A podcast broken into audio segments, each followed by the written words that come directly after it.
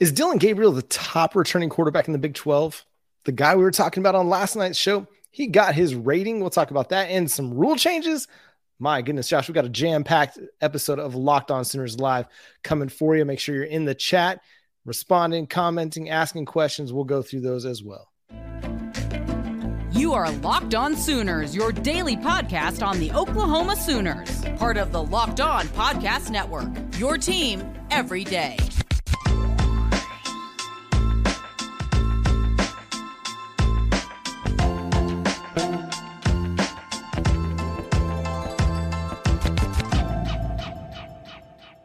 What's up, Sooner Nation? Welcome to Locked On Sooners Live. Thank you for joining us and being part of the show. Uh, we're live every Monday night at 9 p.m. Central Time, so make sure you are subscribed to the show over on YouTube to be a part of the action over there. Welcome to everybody that's in the chat early on. My name is John Williams. You can follow me on Twitter at John9Williams. My buddy here is Josh Helmer. You can follow him on Twitter at Josh on Ref. You can also hear him Monday through Friday from 9 to noon on 94.7 The Ref in Norman. And Josh, uh, we got a, a lot of places that we can go, but let's start with this. Um, Patrick Kahn, College Sports Wire put together the kind of the top returning quarterbacks or ranked all the quarterbacks in the Big 12 based on returning production. And Dillon Gabriel has the most returning production coming back into the Big 12. And so it kind of it makes me wonder is he the top returning quarterback coming back for Big 12 in 2023?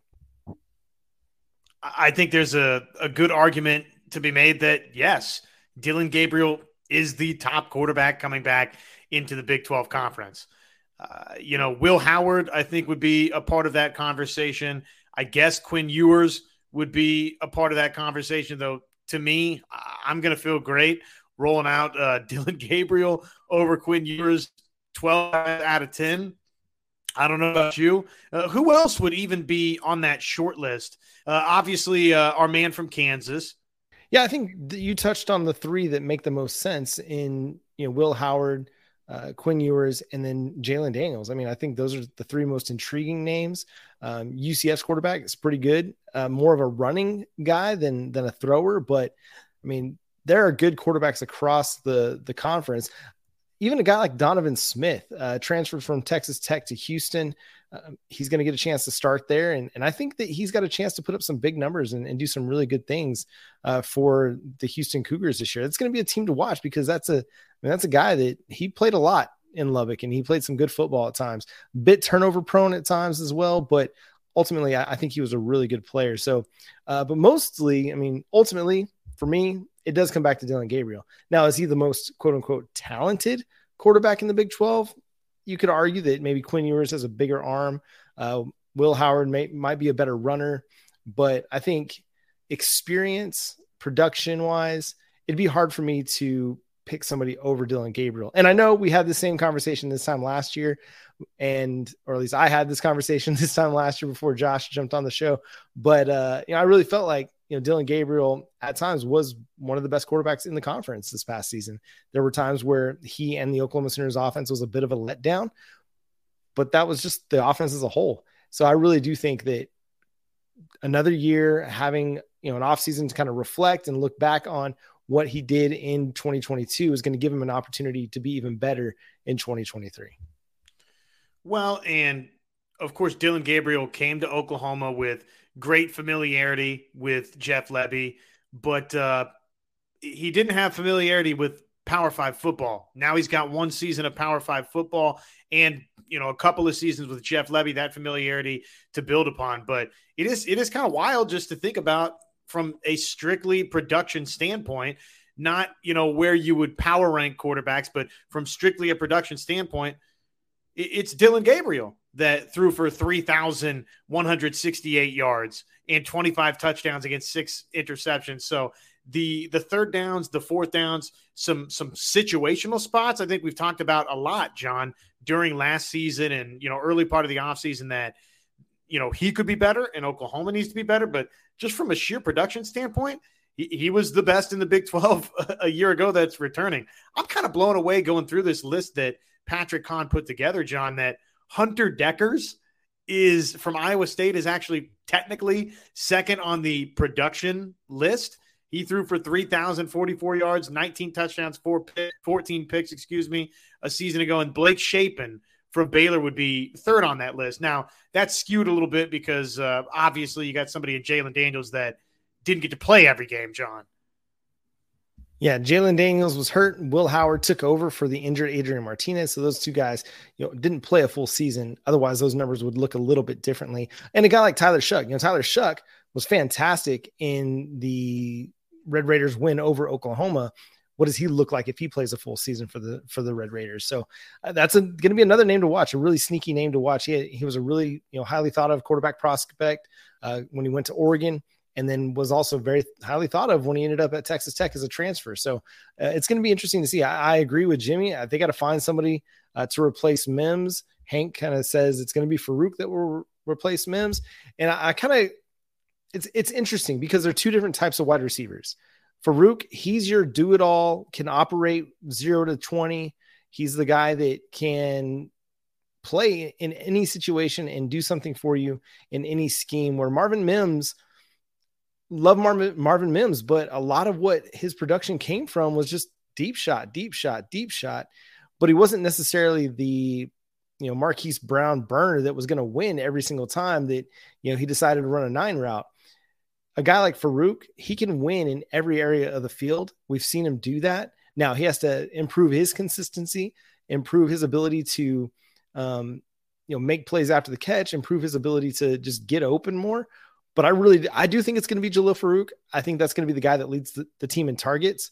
Um, whether he leads them in yards, you know, touchdowns, things like that, that's going to be remain or remain to be seen. But I do think he's on. He's going to be having a thousand yard or to, excuse me, a thousand total yard season this year for the Sooners.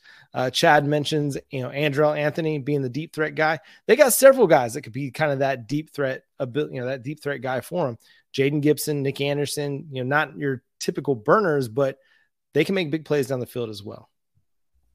I can't wait to see what Andrel Anthony has in store. I think that he could be a big puzzle piece for Oklahoma. You know, some of Oklahoma's greatest success stories of late, and you know, I'm sure that probably you know Alabama fans would say, well, it's DeVonta Smith for us, and we could go on down the list of top powers in college football, and they probably have a wide receiver or two like this. But man, you think about some of the most productive guys just in recent memory for Oklahoma, and what did they have, John? Not a big shocker, I guess, but it, was guys that could take the top off of a defense with their speed.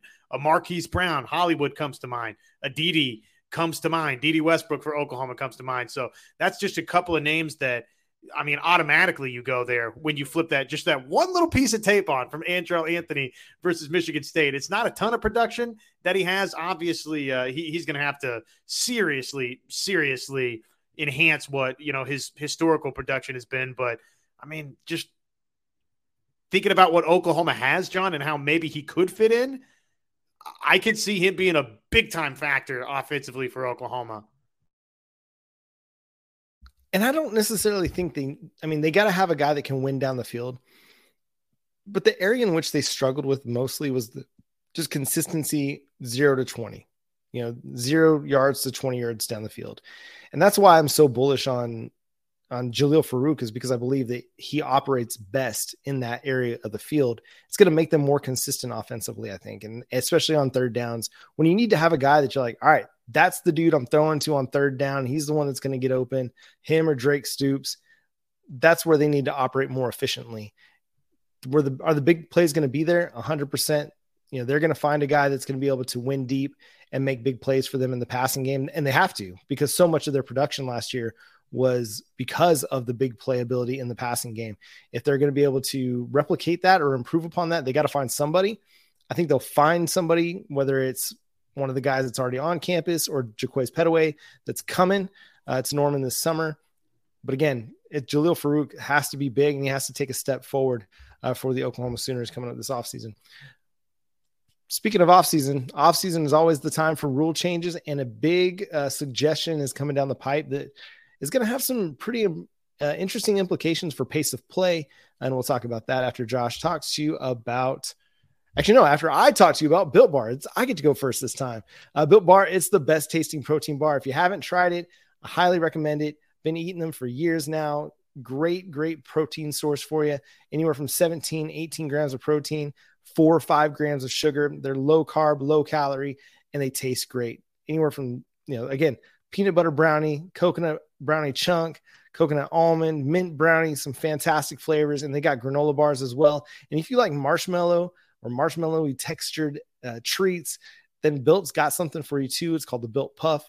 It's a marshmallow protein bar. I know it's hard to believe, but it's, it's fantastic. Again, great options for you, great flavors over there at built.com. Use promo code LOCK15, get 15% off your next order over at built.com. So, uh, it was the the surprise for me because one, I didn't think that this was a, a big problem uh, for college football that or that they were at all concerned about pace of play at the collegiate level. But um, according to Ross Dellenger of Sports Illustrated, executives of college football are looking at several rule changes to shorten the games. The four proposals being prohibiting consecutive timeouts in an effort to ice the kick to limit icing the kicker, no untimed downs at the end of the first and third quarters. I can be honest, I didn't even know that that was a thing. Uh, the clock will continue to run after a first down outside of the final two minutes and a half. And the fourth one was the clock will continue to run after an incomplete pass once the ball is spotted. And Josh, it's those last two subjects that I really want to talk about. And it's number three. We'll we'll spend time on probably the most, but um, it's interesting that they're going to go to removing the first down stoppage of the clock. I like the idea of it. I think it's it's going to be something that puts them in a better place, like the NFL, where you're helping to shorten games, kind of break down everybody's you know TV window a little bit, and not require us to watch four and a half, five hour football games. Which I know everybody loves football and everybody wants like to enjoy as much of it as possible. But man, sometimes like I just want to go to bed before eleven, and I don't want to stay up for a midnight prime time um, college football game. I'm sorry. I, that's just, I'm old. I'm sorry. I'm old. That's just the way it is. But I, I, I distinctly remember watching OU Tech in 2016 when Baker and Patrick Mahomes just went at it back and forth nonstop. It was like a five and a half hour football game. It was a fantastic game. It was great, but weren't we all exhausted the next morning? Well, taking the stoppage of the clock away from the the first down outside of the two minutes, you know, on either side of the half or two minutes before each end of the half. I think it just makes a lot of sense. Yeah, I uh I don't mind the I don't mind first downs, not not uh you know waiting for the chain to get set before you, you wind the clock. You know, and to me, I think even you could extend it out, John, and say, okay, the final five minutes of the first half or the final five minutes of the second half. Up until that point, no matter whether it's a first down or not, the clock is going to stay winding, even if you get a first down, and you would see you would see substantially improved. You you would see a significant portion of games cut off if you did that, right? That alone would make a, a decent dent in trying to speed these games up a little bit. To me, the idea that you're going to throw the football and it's an incomplete pass. And oh, by the way, it's, I mean, it's a running down. I, I'm trying to wrap my brain around what that would mean for college football. You know, when I first heard that suggestion, I don't know why I thought this. It's dead wrong, but I thought, oh well, this is this is maybe going to make more teams run the football more than we've seen in the past, right? Because guess what? Incomplete pass, same thing as a run. But honestly, it basically means you can you could just drop back and throw every single down, John and it's a run. So I don't know if that would mean that teams basically don't run the football anymore. So I, I don't know what that would mean for for college football in that sense. To me, that's way too far of a departure. It almost it borderline impacts the integrity of the game a little bit to me, or at least just what I've come to know historically as the integrity of the game. Now all of a sudden there is no thinking about okay, well late in the game. Should we line up and run the ball here to get our opponent to burn a timeout? Now it's, I mean, if I throw an incomplete pass, I throw an incomplete pass. The only fear there is that I'm going to throw it to the opposite jersey late in the game, right? It's not that I'm going to stop the clock myself and set up an opportunity to where all of a sudden my opponent has more time. So I'm not crazy about that one. I understand wanting to speed games up just in general, but uh, you know, I guess it'd be suggestion three on that list which is keep the clock winding after first downs. I love that one. That one makes total sense to me. But uh, you know, incomplete passes and the clock's still running. I'm not crazy about that. Yeah, and according to Dellenger's report, nobody's really crazy about that one. Nobody really likes that suggestion, and it doesn't make sense. I mean, we got people in the comment section talking about the spike, and yeah, what would that do to the spike? Like being able to stop the clock with a spike in the final three, four minutes of the game, mostly in the final two minutes. If you can't do that, then that really change. I mean, that one changes the game. Like not being able to stop the clock with an incomplete pass, hundred percent changes the game. And again, like you mentioned, it takes away the the risk for the offense that's trying to ice the game, even because I mean, so much of the gamesmanship of football at the end of games comes down to well, should they they run it and let the clock keep going, or should they take a chance and try and throw for the first down and really ice the game? Like the the gamemanship, the gamesmanship, the chessmanship on that, it would be really disappointing to have that gone. Like that would be sad. So I think I don't think that coaches are going to be on board with that at all, unless you're like a big time spread offense, five wide receivers. That's all you ever do, kind of a coach. Maybe you're you're fine with that, but I just don't see the college football world as a whole going for that. But again, suggestion three, where the clock um, continues to run after a first down before the final two minutes, then yeah, I'm down with that one. I think that one's the one that makes the biggest difference. And I ran the numbers over at Sooners Wire. If y'all want to check this out, um, I love numbers, man. You you can all you can get me behind some numbers, get me excited for some numbers. I'll drop the the link in the chat if y'all want to take it, take a look at it. Um, sorry, I just got really distracted by Tahlequah. Uh, John Tay Lee just mentioned, just dropped my hometown um, in the chat over there. Do we still have this guy delivering Tahlequah tomorrow? One of the best spots to eat as French, Mexican, and Kagumi off Muskogee. Kagumi's bomb. If you're in Tahlequah and you want some, you want some, uh, some good like Korean, hit up Kagumi. That's some good stuff right there. Okay, back to this because, all right, I was really curious about this, so I went and I did the, I did the digging. The average number of plays for the team that led the NFL in plays per game for the 2022 season was 70.4 plays per game. That was the Tampa Bay Buccaneers. Go figure. Um, for the college football side of things, it was Texas Tech. They led the nation in plays per game at 84.2 offensive plays per game. That's 17% more plays per game than the Tampa Bay Buccaneers. The top five in the NFL averaged 69.2 plays per game. The NFL average 64.6 plays per game.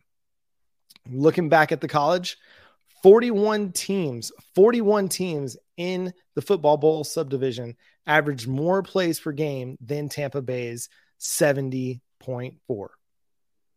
41 teams. You want to go to the NFL average of 64 point, what was it, 64.6 plays per game? 103 FBS teams averaged more plays per game than the NFL average. 103.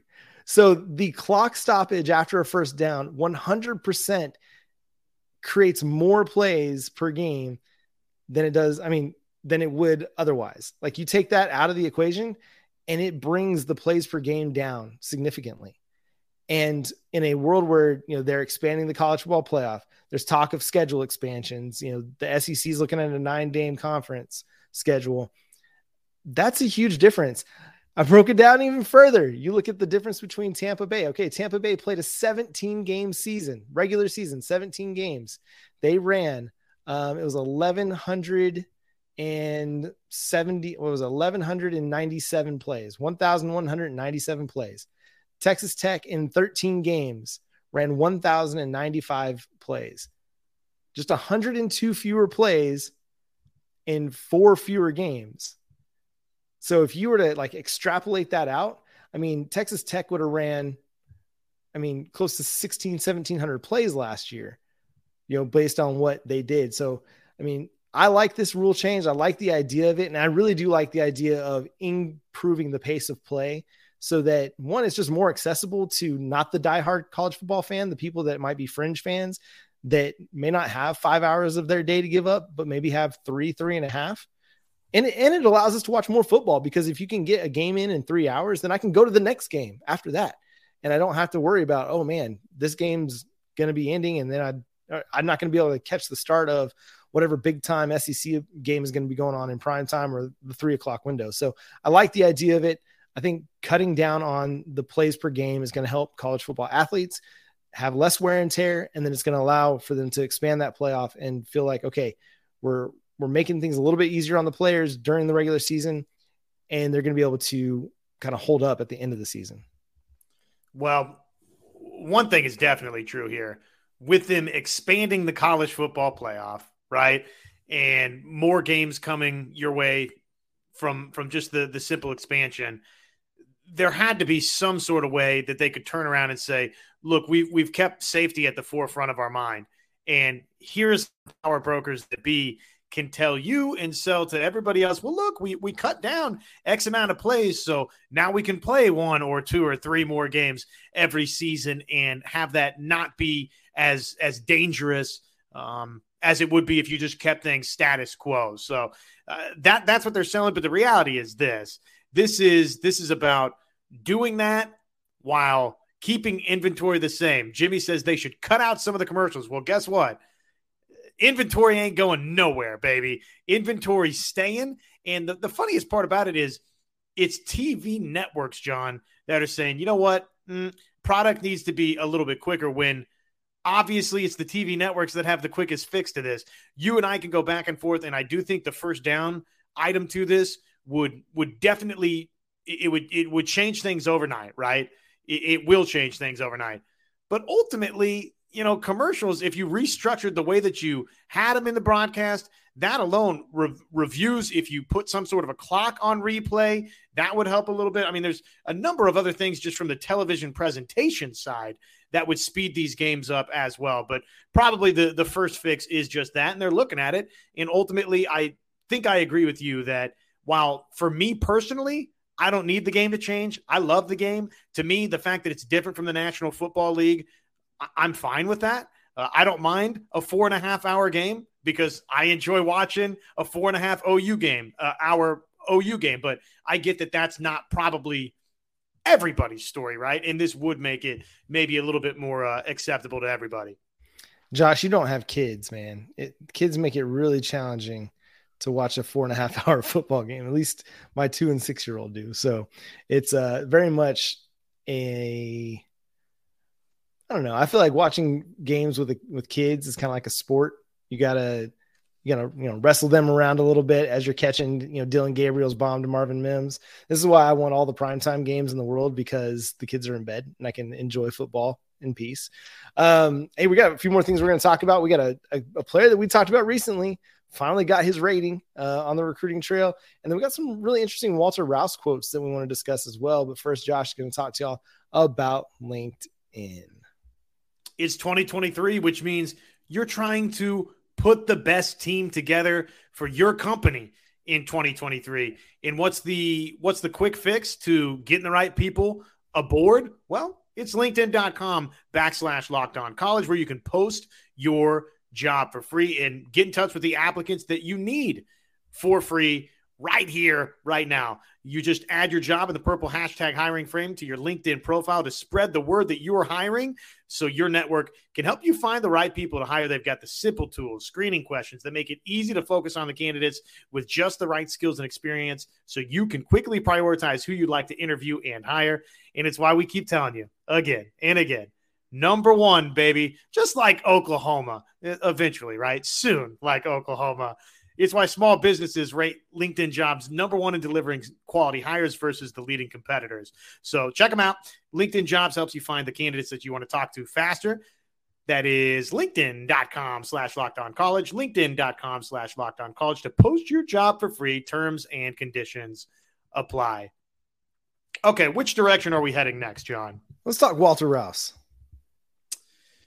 Let's do let's do talk some Walter Rouse. How important was this singular flip? I saw Bob Przybylo and Sooner Scoop uh, put together a little. You know, we got to talk to everybody that's a newcomer for Oklahoma. Walter Rouse being included amongst that group, and uh, obviously his recruitment.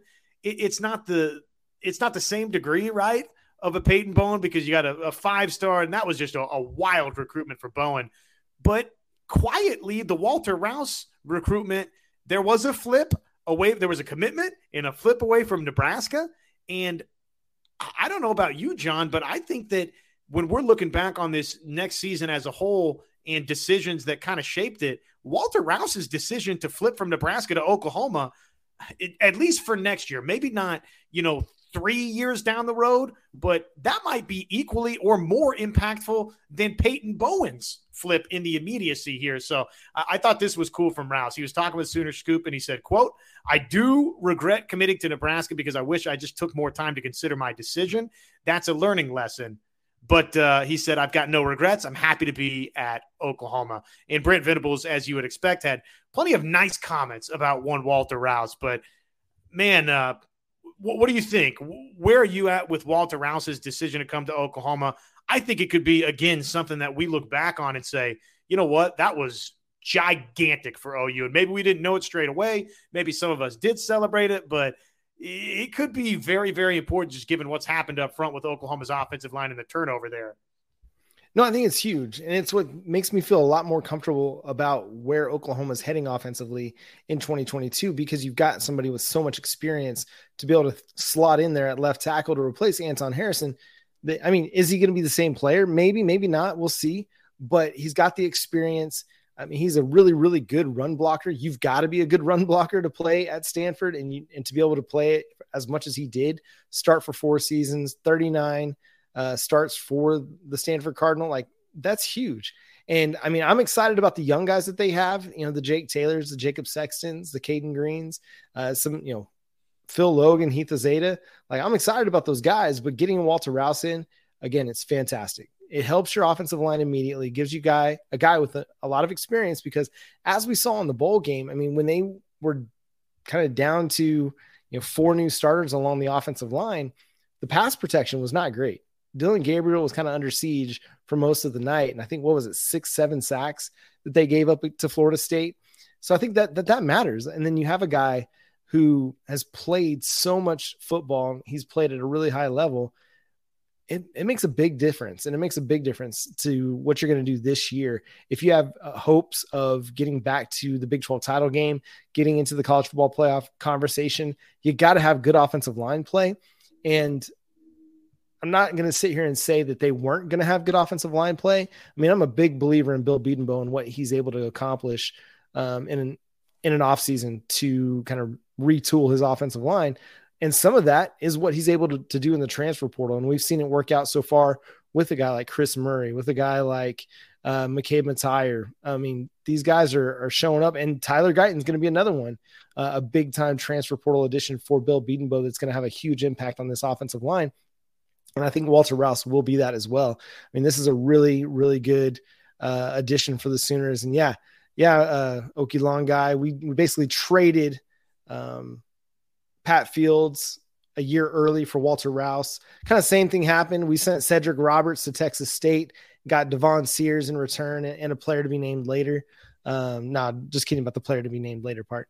But uh, yeah, I mean, I, I think it's a great, great um, pickup for them, especially to be able to get a flip from a guy like Matt Rhule, who's now back in college football. And I mean, Matt Rhule is a really good recruiter. He's a guy that knows how to build a program. So you were able to to win a quick recruitment and flip a guy that was committed in just a few days' time. So again, big time get for this this Oklahoma Sooners offensive or yeah, the offensive staff, Brent Venables in particular, and Bill Bedenbaugh. Well, it uh, I think again tells us, as we've talked about throughout the offseason, Crimson and Cream Collective, uh, your dollars at work, I think, for Oklahoma. Now, that's uh, not necessarily been discussed out there, and I don't have that on any sort of proven record, but we do hear just kind of through the grapevine, John, that Nebraska is a program that has gone all in on name, image, and likeness. And when Oklahoma is able to pry somebody away from Nebraska out of the transfer portal, where you know that if Nebraska is in fact an NIL player, that probably you were a little bit of an NIL player too to ultimately you know win a flip and win that recruiting war. And there's a couple of those I think in this transfer portal class for Oklahoma that tells me Oklahoma fans, man, they just uh, they ponied up and Oklahoma, I think, uh, you know, obviously just these collectives have been very aggressive and competitive. And then just what you're selling, right? I mean, obviously, I look at uh, the quote from Brent Venables. I mean, we can sit here and talk NIL all day. And I, I would think that probably to some degree, sure, it was, you know, the package that Oklahoma was able to put together for guys is attractive. Uh, com- comparatively. But when Venables says this, John, quote, talking about Rouse, quote, he's a massive athlete on the offensive line, big personality, sharp, incredibly intelligent, really neat young man, meets a tremendous need for us on the offensive line. Quote, meets a tremendous need for us on the offensive line, end quote. I mean, you start thinking about that, just the the need that Oklahoma had, and uh, obviously, I mean, we're talking about two guys that are going to be playing in the league next year that were just playing tackle for OU. The the track record's there for Oklahoma. So to me, that was uh, for Rouse, as he said, "Hey, I sat and I wrestled with the decision. I wrestled with the decision. I didn't want to be the that guy that flipped." Right? He said uh, basically in the past he looked at other guys that flipped and said, "How could you do that?" And yet, boom, you find yourself in that situation, and, and it you hate that part of it, but you make the decision that's right for yourself. And with uh, peace and love to Nebraska. Oklahoma is the right decision over the Huskers, at least for right now, still today. I mean, no peace, no love for Nebraska. John, just laying the, smackdown on the Huskers part two. Well, part three, I guess, uh, no. out of the last couple of years. Yeah, you don't, they don't want the smoke. They don't want the Oklahoma smoke. That's for sure. Nebraska left the Big 12. They didn't want to hang. So we're done. We're good. We'll see. We'll see in like a decade or something like that uh, when we beat you again. Um, no, I think it's huge, and and it, to me, it just goes to show how much having success along your offensive line matters and having consistent success. Because when there's a big time target out there, they want to come play for you because they've seen all the success, they've seen the tracker record, they've seen you know you get guys in the league.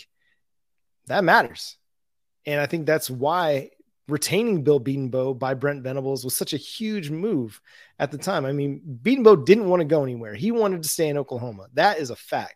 He said it as much. Everybody said as much. He wanted to be in Oklahoma. It was just a matter of Brent Venables saying, "Yeah, we we want to keep you." And sometimes the best moves are the moves you don't make. And the that one being not, you know, getting rid of Bill Bedenbaugh, letting him stay on, it's huge and it's going to pay huge dividends. I mean, not just this year, but in years to come with the offensive line haul they just had in the 2023 cycle. Uh, absolutely tremendous getting Walter Rouse as well. Speaking of recruiting, let's talk a 2024 player that we talked about on our show uh, from Sunday night. If you listen on Monday morning when the podcast drops, we talked about Mike Hill, Patterson, McDonald, a guy that out of Westmore High School that when we talked about him, he was unrated. And now he is a four star player on Rivals um, rated the number three player in the state of Oklahoma and the number 23 safety in the country. I told you when I saw him that I saw a dude and I saw a guy that I wanted to be a part of my secondary because he just has that it intangible, that tenacious intangible that you can line him up at safety, can line him up at, at slot, you know, cornerback. Um, to me, he's what we would have liked Buki to be, Brendan Radley-Hiles to be. But this guy's way more tenacious than that. And he's a more physical player than that. And so I'm, I'm really excited. I really do think that he could continue to ascend um, the recruiting rankings once more and more people catch on to who this kid is. And I really do think the offers are going to start flying in. We know that Michigan State and Mel Tucker are going to be big players in this. And if our governor and our government can do one thing, it's to stop Mel Tucker from crossing the border. Go ahead and just put him on a no-fly list into Oklahoma and not allow him to come see David Stone or Patterson McDonald or Davian Sims or any other top flight Oklahoma prospect that you can think of because Michigan State, for some reason, needs to come to Oklahoma to find their big time defensive prospects.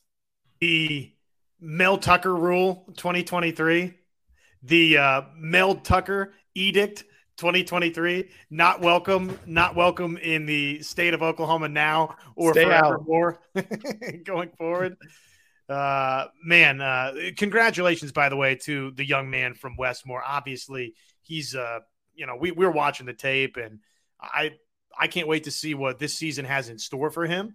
He's uh, clearly not just because of the relationship to David Stone, but because of what he's doing on the football field. He's he's turning some heads from a recruiting standpoint to pick up four stars is uh, you know impressive. And you flip on that tape, and the number one thing I think what you're saying, John, that stands out is my man can fly downhill and hit somebody and jar some footballs loose and create some PBUs and again wrap some folks up. So that's that's fun when you watch his tape. Uh, obviously, he's got a, a, bright, bright future at Westmore. Can't wait to see what uh, obviously this season has in store for him. And I do think, like you said, that list is just going to keep growing. I think when we talked yesterday, it was Oklahoma, Michigan State, UNLV, and Tulsa. Maybe it's Michigan State flying the large balloons. It could be. It could be those uh, those tricky Spartans flying those uh, balloons cross country. Dangerous. Oh man, sorry that, that one got me. I had to throw that up on the up on the screen. Um, turning our attention to softball, the Oklahoma Sooner softball team's got a big weekend coming up. Big opportunity to kind of bounce back uh, from what was a you know it, it's a loss. It's a little bit disappointing when the Oklahoma Sooner softball team loses, but hey, in a in a world where you play 60 games, you're bound to lose one or three of them. That's all you get. You only get three this year because it's all you had last year. So you gotta you gotta be better.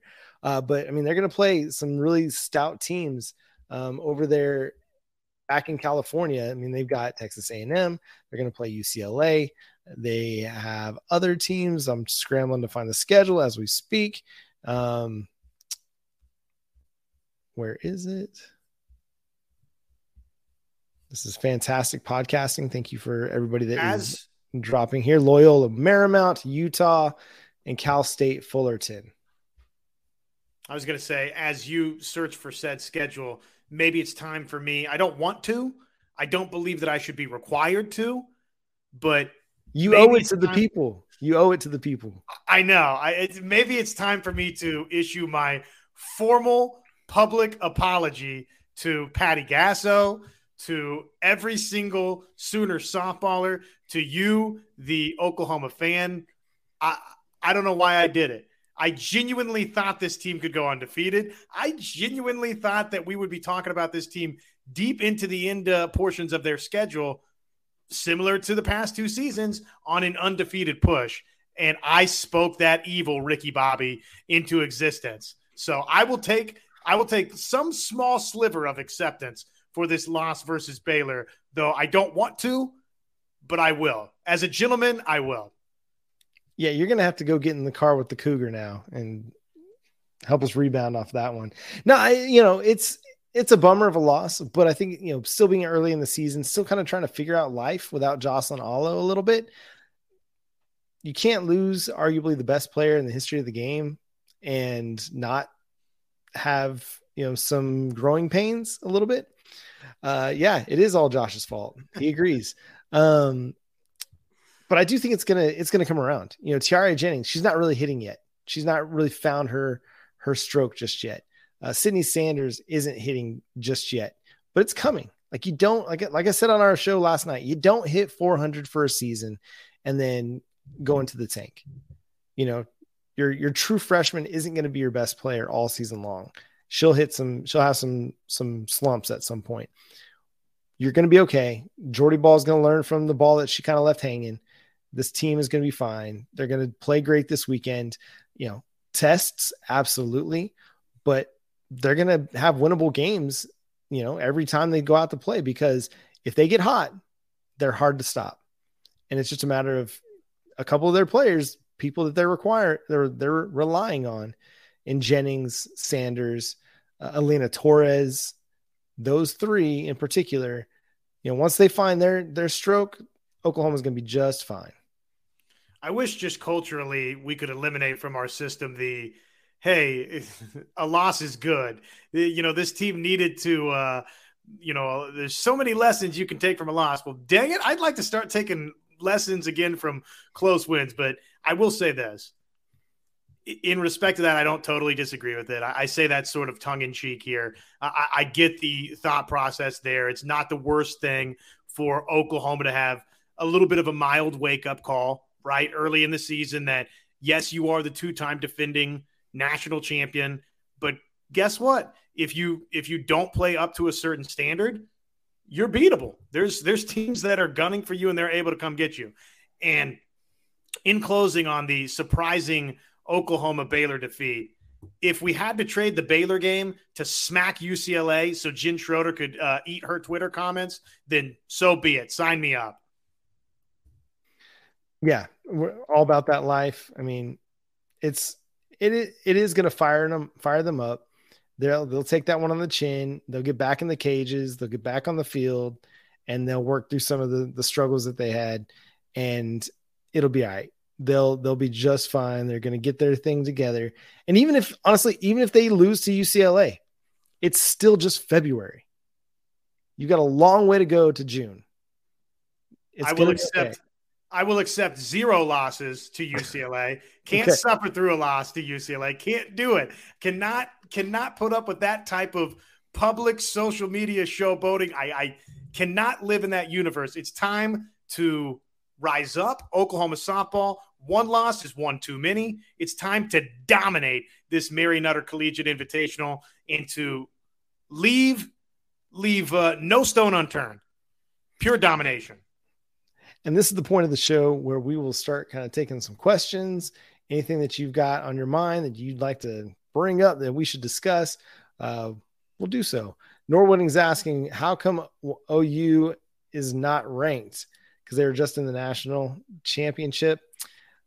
Well, I think you saw this past weekend. Uh, you know, they lost to Cal Baptist. Now, don't sleep on California teams. Coming out of California myself, I grew up in the high desert. Um, you you don't you don't sleep on California teams, whether it's Cal Baptist or UCLA or USC. Baseball is king in California. So, but Oklahoma, they they lost a ton of pieces off of that, you know, College World Series team. Uh, they've got to figure out how to replace those guys. And so, again, early in the season for them, they've got to work through, through some things. But I mean, they didn't play great for the first half of the year last year, and then they went on a torrid run uh, toward the end of the season and through the Big 12 tournament and through the College World Series. And we saw how that turned out. So give it time, give it, give it peace, give it some, you know, give it a bit of space, I guess is the best way to put it. Let them figure this thing out. It's a long season. They're going to play a lot of games. Um, so again, not a, you know, it's not terrible, but, um, yeah, don't sleep on, on these California teams. Don't sleep on Oklahoma. They're going to be just fine too. Yeah. You'd feel you'd feel a little bit better if you just, you know, rubber match, you win the rubber match, or, you know, you didn't get to the rubber match, won the first two, and took the series. Losing that opening series versus Cal Baptist uh, doesn't doesn't necessarily make you feel all that great. Even though, as Chad points out, they would have been in the tournament last year if they uh, were eligible. But yeah, no no panic button. Obviously, it's an opening weekend series, so you hope that uh, they some some tinkering and improve, like you said, similar to what they did uh, last season. No doubt they were able to do that. Though it does, you know, for me, I kind of look at it and say, I didn't, you know, there were parts early last year to where, you know, wouldn't like to leave that much doubt for that long about your status of being an at-large type team, right? And you know, you start the season the way you did right here, right now, and that uh, that's obviously kind of pushes you in that direction to where we might be having some of those similar conversations about what does Oklahoma need to do in the Big 12 to get uh, get one of those at large bids locked up comfortably. Indeed, indeed, Josh. Another question we're getting: Emeka Megwa, the running back transfer out of Oregon, transferred during the season. Obviously, we didn't see him, but he's he's with Oklahoma. He's somebody that they're potentially factoring into uh, a running back role um, on their on their depth chart. Now, where he fits in with Jovantae Barnes and Gavin Sawchuk and Marcus Major, uh, that remains to be seen. But he's still in Norman. He's still with the team. Which, uh, well, we'll touch on this in just a second. The, it's going to be tough for him to crack that running back rotation, is it not? I mean, I just feel like after what we saw in the bowl game versus Florida State, that you've got Barnes, you've got Sawchuk, and – my gentleman can run for days and they they kind of do some different things right sawchuk is that pure pure you know pure flash sizzle speed and Jovantae Barnes got some of that but you know he's got some of the power uh, to him as well so man uh you know, we'll see if he can crack that rotation, but that's going to be tough to do, I think, for anybody not named Barnes or Sawchuk right now. Yeah, indeed. And uh, on the question of roster limits, including walk-ons, I'm seeing anywhere from what 105 to 125. Um, one place I'm seeing it's it's 125. Uh, the limit is usually or usually averages around 105. So, uh, Josh, you got any thoughts on that? What what what do you know? Uh, the players that can be on a roster, including walk-ons. Yeah. Let, let me do some digging, and I'll have a definitive answer tomorrow for you.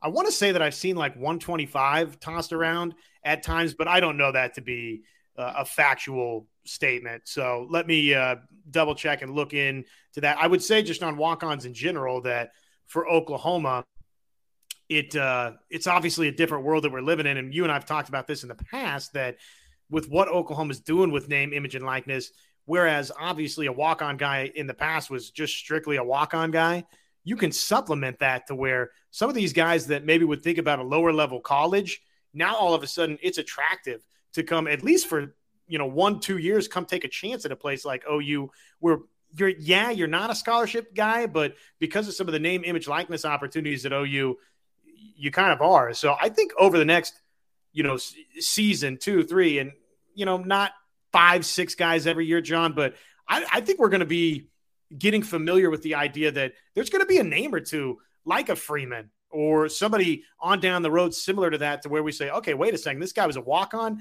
and they're going to legitimately be out there making plays for you just because the, believe it or not, name, image, likeness era that we're in is going to facilitate some surprises like that. Yeah, I agree with you. And being able to showcase a guy like Gavin Freeman or showcase your other walk ons like a Drake Stoops and see them succeed. I think that that that speaks to players who might not be getting the Power Five offers that they want and can go to Oklahoma. I think that gives them kind of hope like, hey, if I go to Oklahoma as a walk on, there's still a good chance I can get to play if I prove myself capable of playing. And if after a couple years I haven't done that, then there's always the transfer portal and I can do that. Um, Okie guys asking, what do you have to do in college baseball to be ranked? Seems like Oklahoma should have been ranked, um, or should have hosted a regional or super regional. Well, I think it's kind of similar to how basketball works a little bit in that the regular season, I think, holds more weight than the tournaments do because teams can get hot for a tournament and you know one team can just slip up like say oklahoma softball against oklahoma state at the end of the Big 12 tournament this past year. It's not really reflective of who the two teams are. I mean, Oklahoma State's a really good program, but does anybody think that they were better than Oklahoma? No, they were able to beat them in a one game playoff.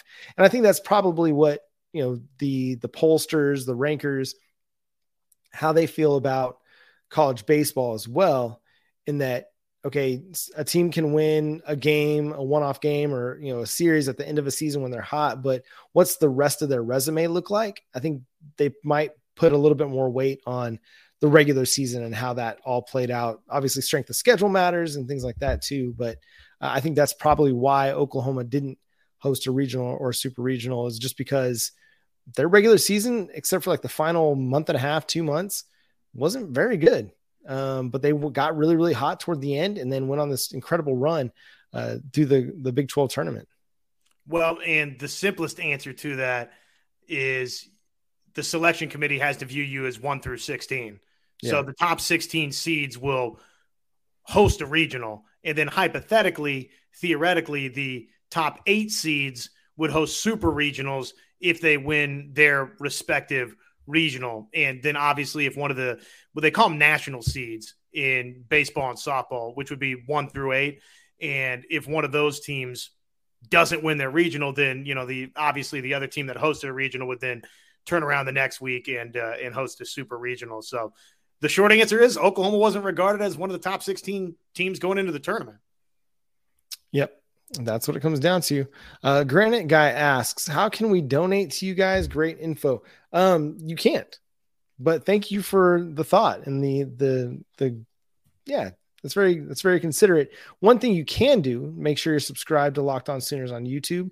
And hey, go write a five star review for us on Apple or Spotify or Google Play, wherever you listen to your podcasts. That helps us and it helps other people find out about our show as well. So that, but again, thank you, Granite Guy. It's very, very thoughtful. But if you also have a business and you want to partner with us here on the Locked On uh, Sooners podcast. We would love to talk to you about that as well. Locked on Sooners at gmail.com can be the place where you hit us up for all uh, partnership and sponsorship inquiries. Uh, any other questions that you've got uh, before we get out of here? Yeah, hit that thumbs up, as Okie Long Guy says as well. Um, all the interactions, give us all the interactions for the algorithm. Uh, we appreciate those things. So, uh, man, it's it's a really fun time of the off season. You know, things are a little bit slow right now on the recruiting trail. You know, we talked about uh, some of the things that we or the ways that we were kind of feeling about Oklahoma recruiting for the 2024 class on our show yesterday. Uh, and, and I think that's a, you know, what we're going to see in Brent Venables on the recruiting trail is going to be a lot of hurry up and wait. You know what I mean? Like we might see a lot of projections, you know, in January, February, recruiting projections, crystal balls, future casts, things like that. But he's going to really caution those guys and, and kind of temper their excitement a little bit and say, hey, go on your visits, go see the places you want to see, and then come back to me. You know, and that's why we saw such a flurry of you know commitments in June, July, August was because all those guys finally saw everything they wanted to see and they're like, "Yep, it's Oklahoma. I'm good. I'm good to go. All glory to God. Good to go." So, uh, yeah, I mean, I, I I like that it's not this you know we're we're committing and then we're seeing guys flip several times or you know I, it's it's I don't know honestly it's hard to watch sometimes the recruiting stuff because you're like man that just that really kind of blows for the coach you know I think about the Jaden Rashada you know um, scenario where you know Billy Napier really didn't have any say in what went down on that the the collective went rogue a, a lawyer in the collective really went rogue, offered him something that the collective couldn't afford and couldn't back up. And Billy Napier loses out on a top quarterback just because this collective went rogue. And that's the stuff that when you watch recruiting that can be kind of a bummer for for the coaches is just the up and down roller coaster. Now it's part of the game. It is. The game is the game and it's all in the game as they'd say in the wire. But man, it's it's kind of tough to watch sometimes. So let's see here. Do we do we have a time? We just have a date for the spring game, right? Kickoff time and additional spring game event information will be released at a later date. So we know Saturday, April 22nd for the spring game, which I'm glad I'm glad uh, glad Schooner Nate asked that because it, it's funny that you asked that. I was actually going to close with that that you know, just thinking about some of the things that you were talking about there, John the okay, it's a slow portion of the schedule, sure. Even though Brent Venables and company, I think heated up this portion of the schedule and tactically, uh, I think very wisely kept themselves in the news by welcoming all those newcomers in. So we're talking, thinking, consuming football. That was, I think, a, a brilliant marketing move for Oklahoma. But it is sort of that down period before we jump into spring football. And one thing that I think long term, well, I shouldn't say long term longer discussion for next week that we can have. How important is this spring game for Oklahoma just in indicating where the fan base is at, uh, the enthusiasm for the program going into 2023? Obviously, you're coming off of a record spring game attendance. And you know that Venables, he was out there in front pushing, pushing, pushing again. We need this spring game to be important. Need this spring game to be uh, best in the nation like it was a year ago. Are we going to get that? I'm guessing we take a step in the opposite direction in terms of attendance, but I was wild last year, man. I didn't think they'd come anywhere near the figures that they got at the spring game last season. So it's going to be that's going to be an interesting discussion, I think, to be had over the next month or so. After seeing how many people left after halftime, after the Baker Mayfield thing was done, I'm not so sure that we're going to get 70,000 in Gaylord Family Oklahoma Memorial Stadium. If they can do 50, I'll be impressed, especially if they don't have something tied to it like Kyler, you know, getting his Heisman trophy. Um, maybe if they were to bring Jalen Hurts back and honor him for just the tremendous season he had with the Philadelphia Eagles this past year, maybe that could do something. Um, but I, I, do think it it does need to be a big event, but I just don't know if it's going to be as uh, incredible or as buzzworthy as it was this past year. I mean, this was the first opportunity to see a Brent Venables football team um, on the field and see Brent Venables in person and see what this program was going to be about. And I mean, it created a ton of buzz and people got really excited. Got to see Baker come back. Just a great, great atmosphere. But then we have the season we had and kind of the shines off a little bit. Excitement's gone. It's now we're down to, to the nitty gritty. Uh, Brent Venables, he'll be out there, you know, tooting the horn. Everybody get out to the spring game. Will they? We'll be out there. We'll try to get out there. My wife and I, or we tried to take the kids last year. And again, don't take a, a one year old to a football game. That's a bad idea. Um, but yeah, I think, I think they can still do good numbers and still have a really incredible atmosphere, but 70,000 is going to be tough to do. Well, it was tough to do last year. I was amazed that that Oklahoma fans that you guys did that was incredible. I think if Oklahoma fans do 55,000 would be would be very very impressive, but uh, that that'll all be very interesting to watch play out in uh, well not too long from now on April 22nd. In closing, I've got a percentage for you. Percentage chance that OU beats Tech tomorrow.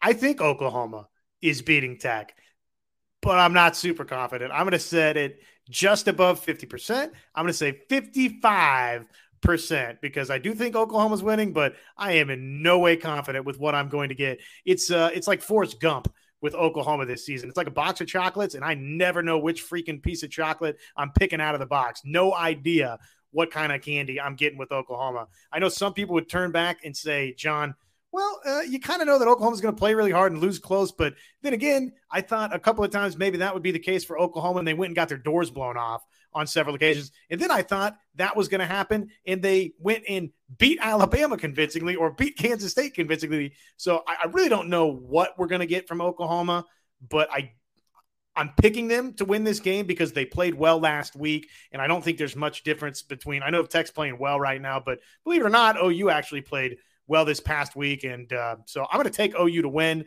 but in no way do I feel good about it. Man, that's loser talk.